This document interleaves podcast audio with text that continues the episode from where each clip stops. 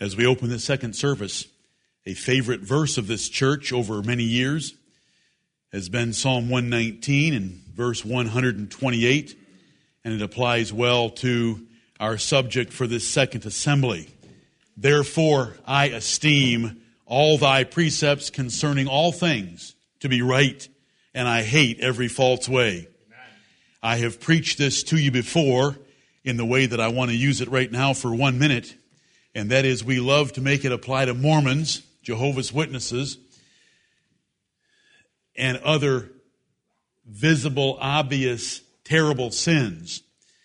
Therefore, I esteem all thy precepts concerning all things to be right, and we think of God's precepts that apply to their errors. And I hate every false way, and we're thinking of those errors. But today in the second assembly, I want to introduce the subject of marriage, which will set the table for the young couples retreat and hopefully help all of you pray for us while we're gone.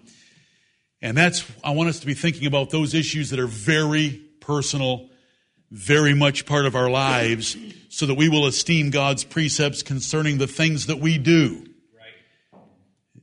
Day after day, in our homes, in private, in secret, to be right, and that we will hate every false way in those matters as well.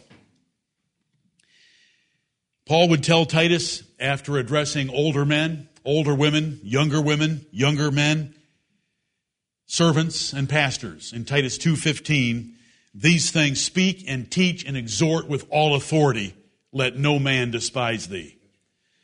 This is part of the gospel of Jesus Christ that comes to us. And in the eighth verse of the third chapter of Titus, he would say, I will that thou affirm these things constantly that they which have believed in God might be faithful to maintain good works. And it's the good work of being a good spouse in your marriage that we want to address in this second assembly.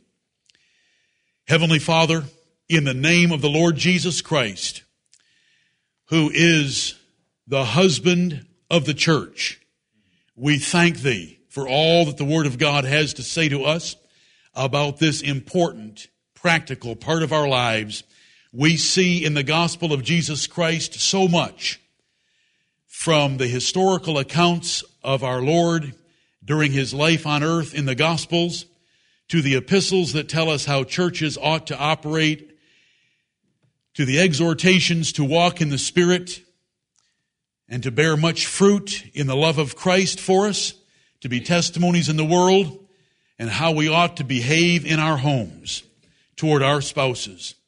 Heavenly Father, let there never be a divorce in this church. Let there be loving husbands and loving wives that create that loving environment for a godly seed. Help us to that end. O oh Lord, be among us and with us. Teach us and lead us. We thank you for your precious word, and it's in Jesus' name that we pray. Amen.